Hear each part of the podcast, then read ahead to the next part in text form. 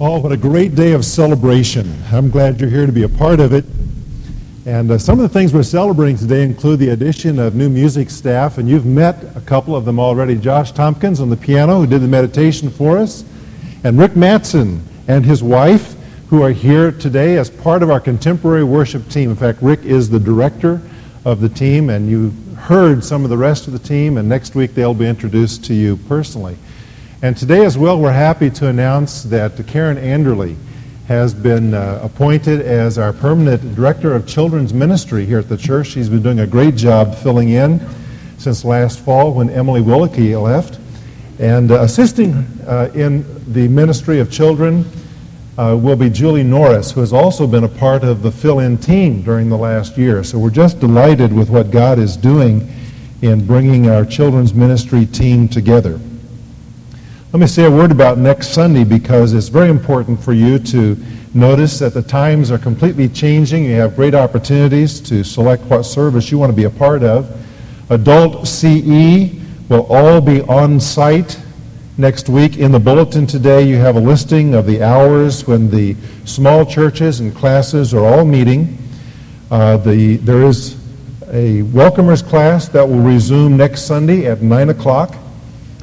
In the 9 o'clock hour in room 11. That's for everybody who is new to the church and wants to find out about membership, is interested in pursuing that direction. We encourage you to step into the welcomers class for a few weeks and learn about Grace Church and become a part of our membership.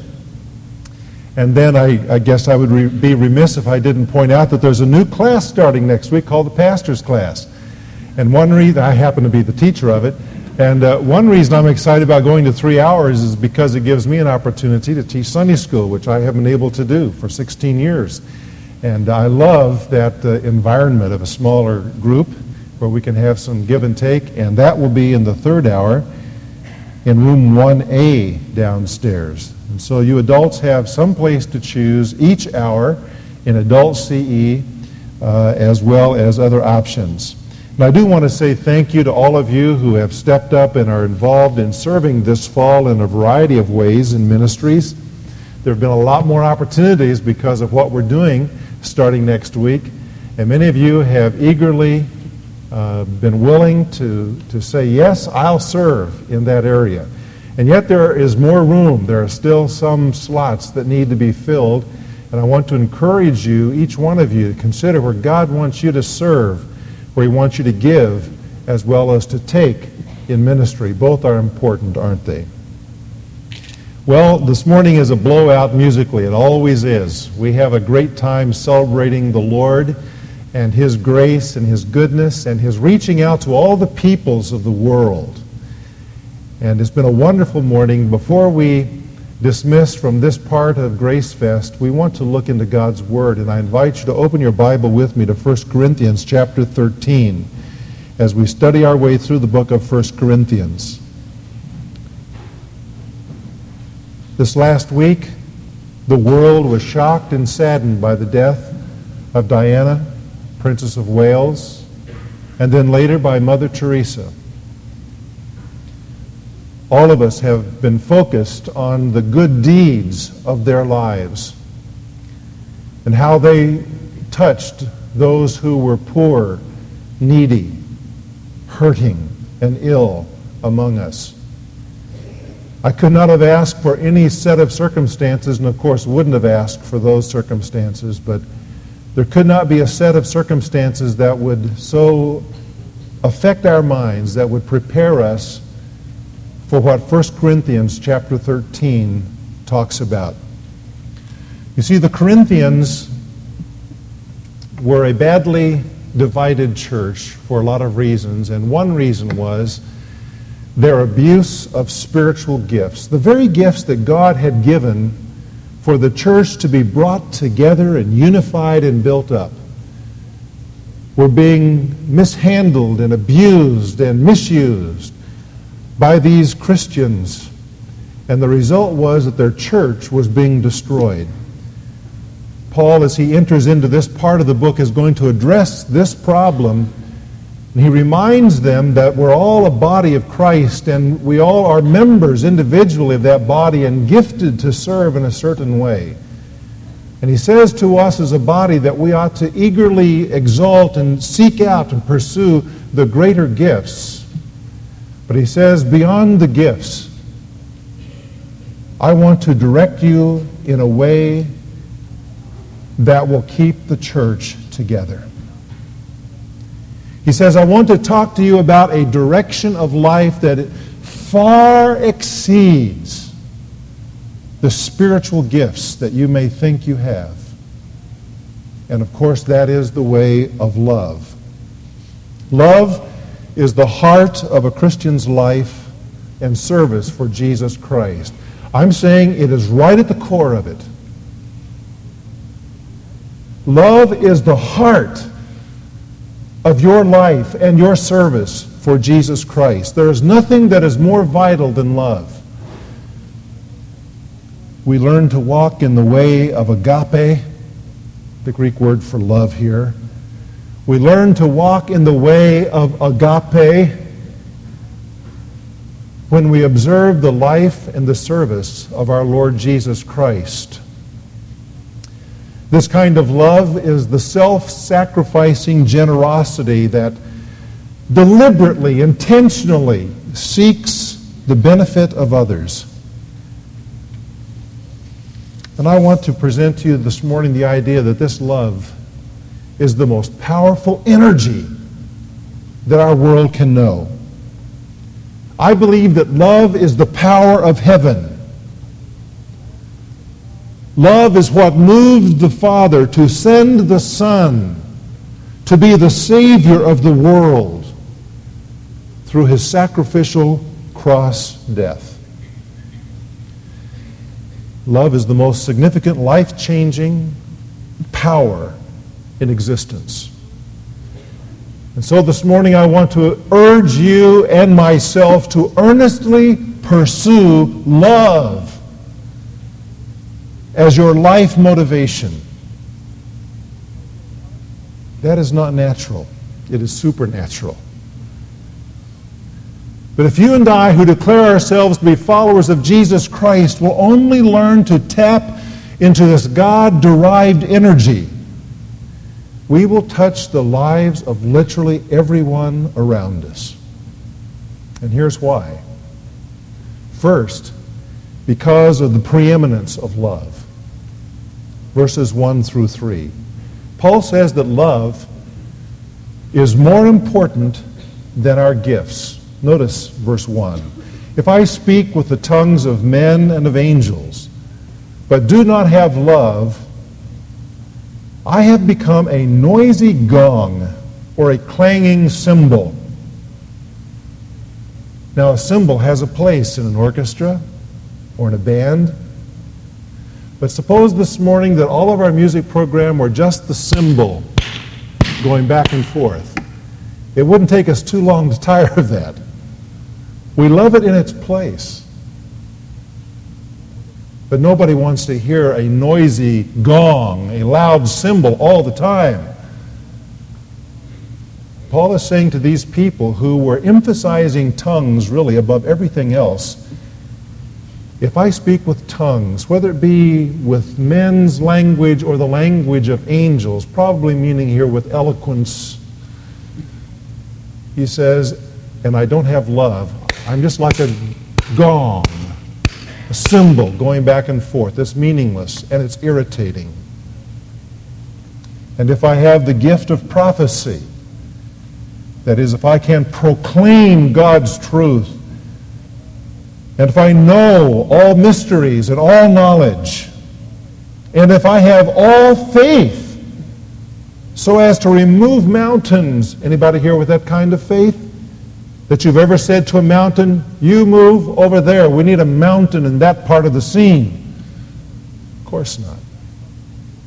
But he says, even if you had that kind of faith, if you have not love, he says, I'm nothing. Love is more important than the gifts. Whether they be tongues or prophecy or knowledge or faith, without love, we are zeros. And he says, secondly, that love is preeminent above benevolence. Verse 3, if I give all my possessions to feed the poor, but do not have love, it profits me nothing.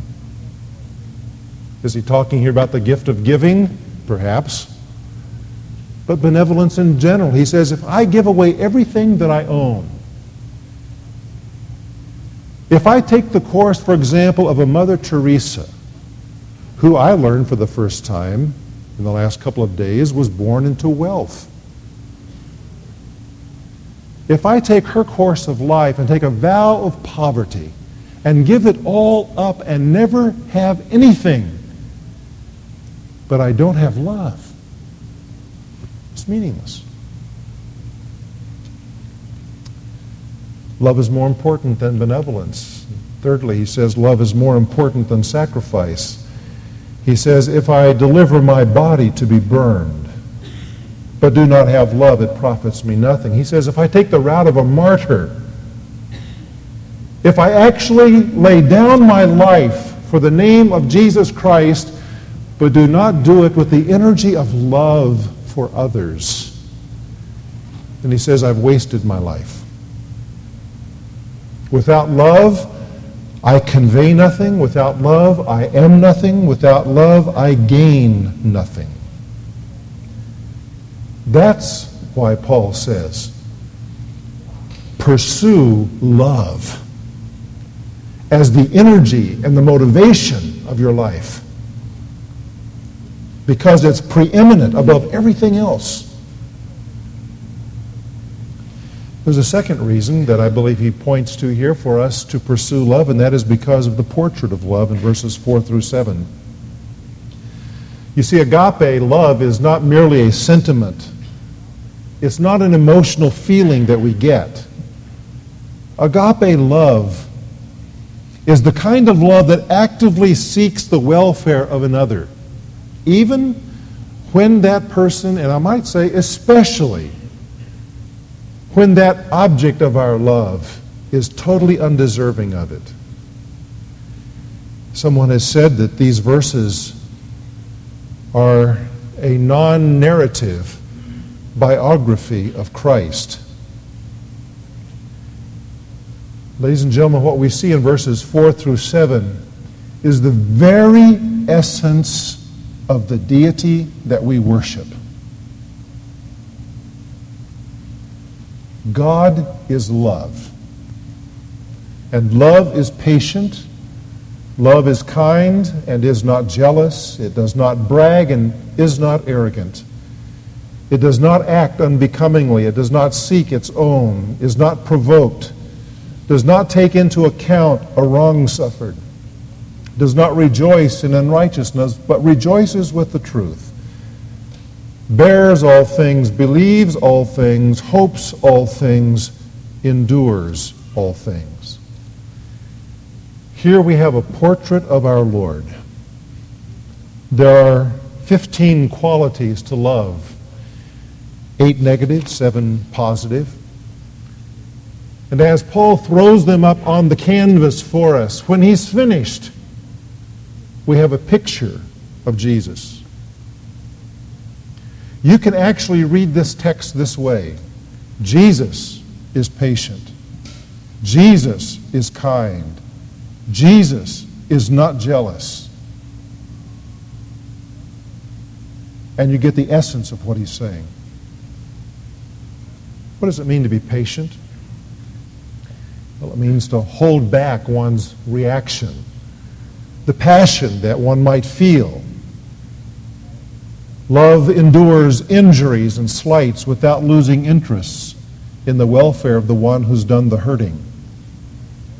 Love is calm under the provocation of evil. It is patient. Love is kind. This word is found only here in the New Testament. It means that love extends goodness to others. Someone has written these words, I shall pass through this world but once. Any good thing, therefore, that I can do, or any goodness that I can show to any human being, Let me do it now. Let me not defer it or neglect it, for I shall not pass this way again.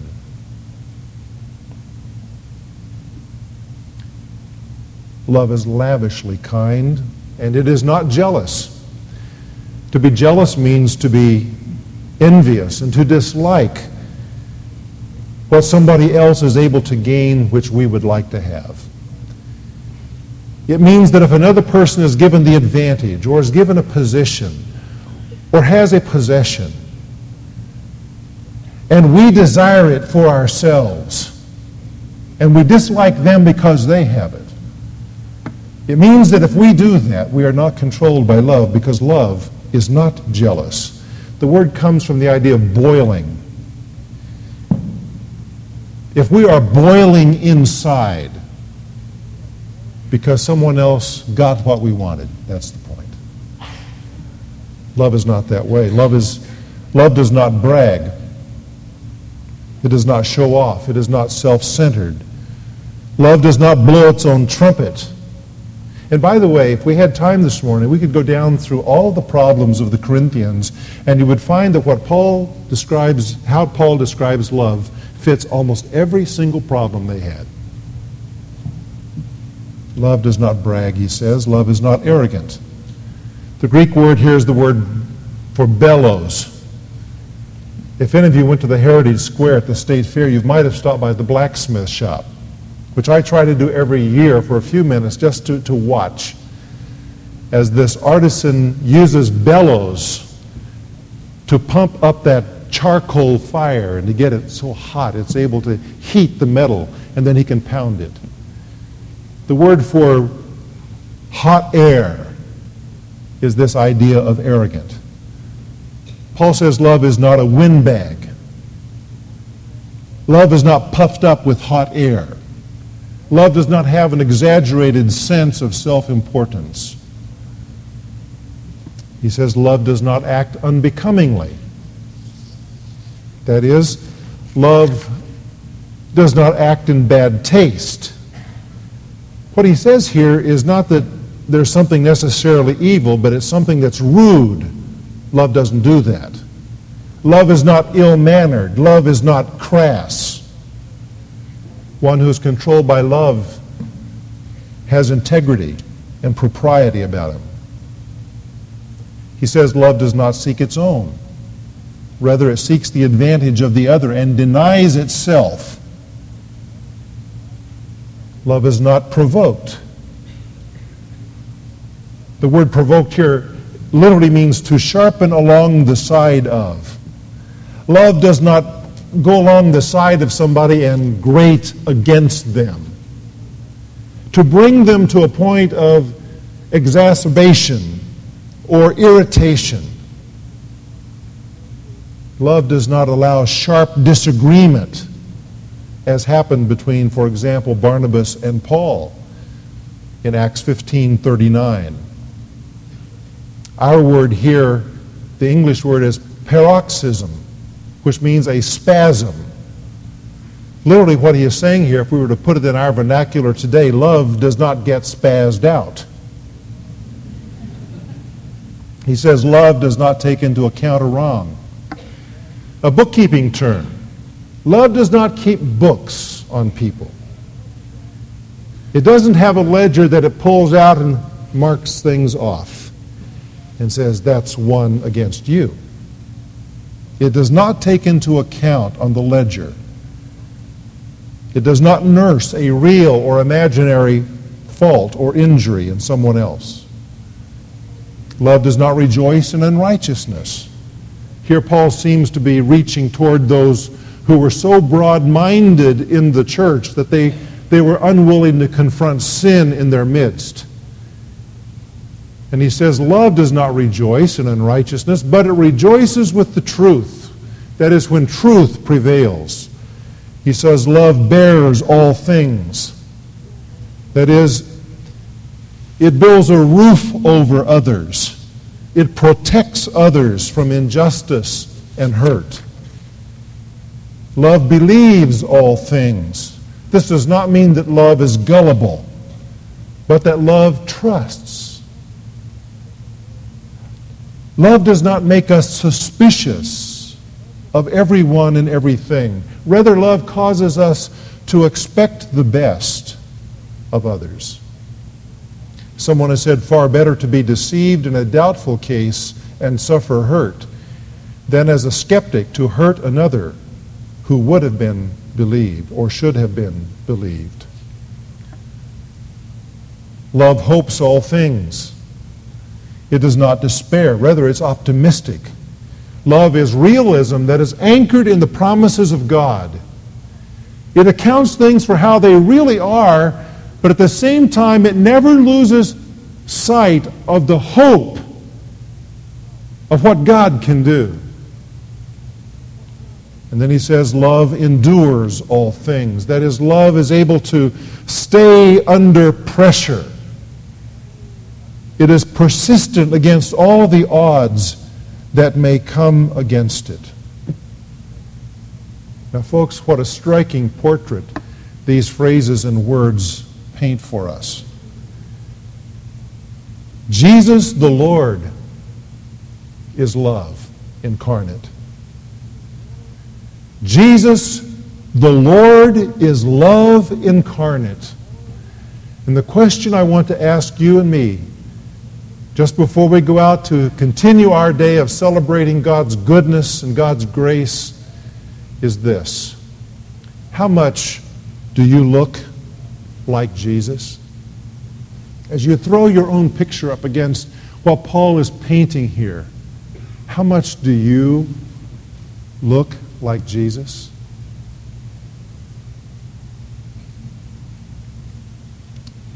And a second question is this.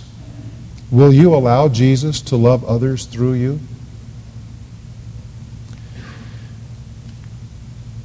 I've been deeply troubled the last few days. And I'm still troubled this morning by this thought.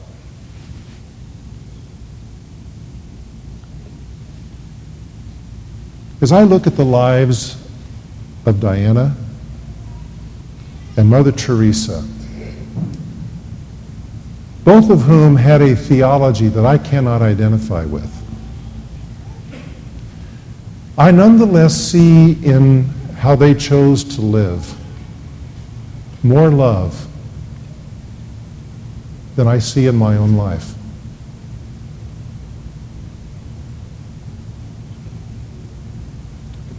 That bothers me, because I'm a child of God.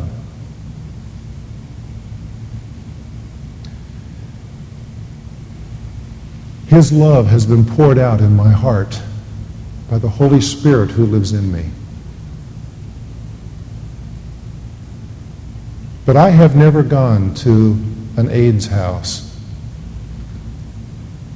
and touched and ministered to a young man dying of AIDS. I've never done that. I have never gone to a leper and washed her feet, bandaged her hands. Never.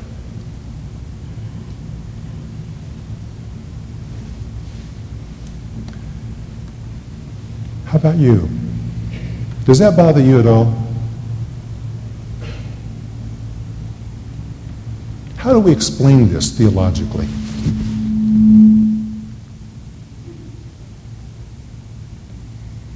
I don't have an answer for that yet that satisfies me. But I can tell you this, that I have asked myself this question right here. Will I allow Jesus to love others through me?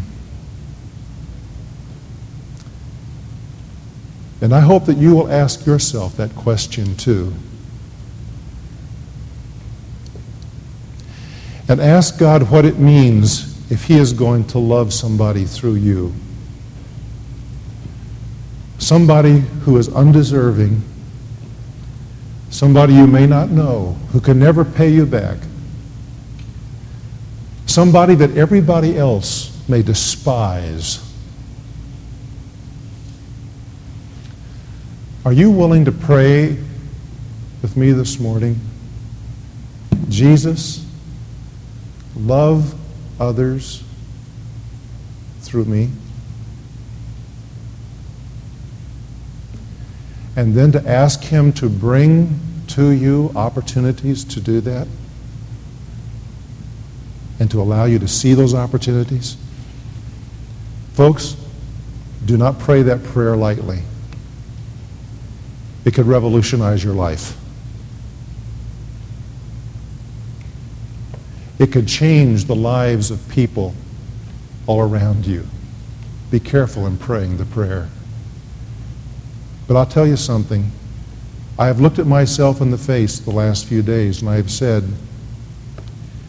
if you are a Christian and a child of God, why don't you love with God's kind of love?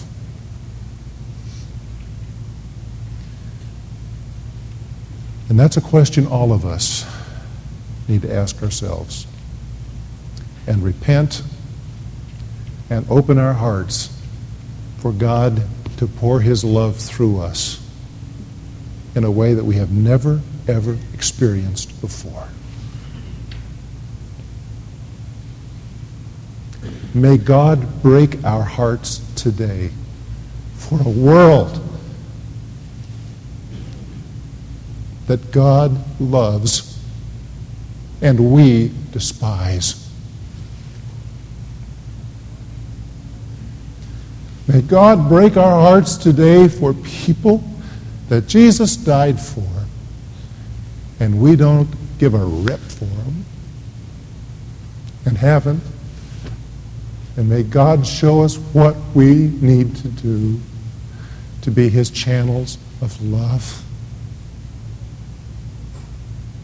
Let's pray.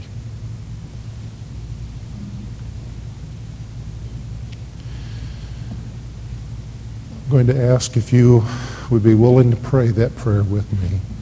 Jesus, love others through me. And if you're willing to pray that prayer, I'm going to invite you to pray it out loud with me in just a moment and say those words. And I don't ask you to shout them. I just ask you to pray them from your own heart, but out loud. Not for the sake of anybody but you and God. But say the words, if you can mean it from your heart, and mean it deeply. Let's say it together. Jesus, love others through me. Lord, help us today to become channels of your love in a way that we have never experienced before in our lives. We repent before you of hard-heartedness and self-righteousness. We repent before you for judgmental attitudes and for being impatient and unkind and jealous and all the rest. And we ask you to do something fresh and new in our hearts, that we might experience the fruit of the Spirit, which is love. Amen. I'm going to ask you to take your hymnal, and we're not going to sing, but I want to read 2 verses of a hymn, and all of us read it together. Please take your hymnal and turn to 283.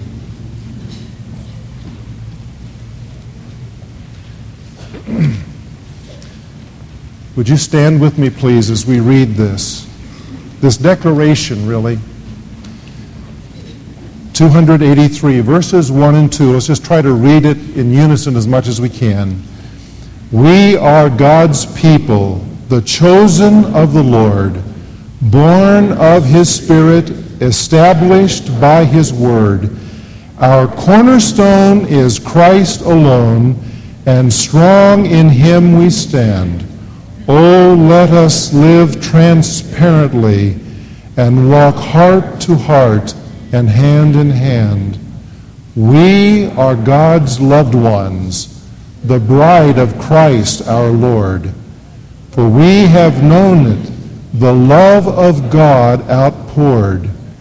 Now let us learn how to return the gift of love once given. Oh, let us share each joy and care and live with a zeal that pleases heaven. Amen. Amen.